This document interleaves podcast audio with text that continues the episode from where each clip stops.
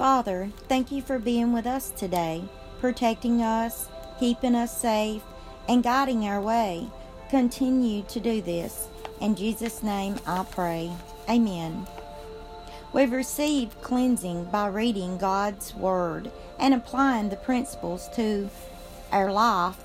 For example, the Bible says in Psalms 34:14, "Keep your tongue from evil and your lips from speaking deceit. Turn away from evil and do good. Speak peace and pursue it. The eyes of the Lord are toward the righteous, and his ears are toward their cry."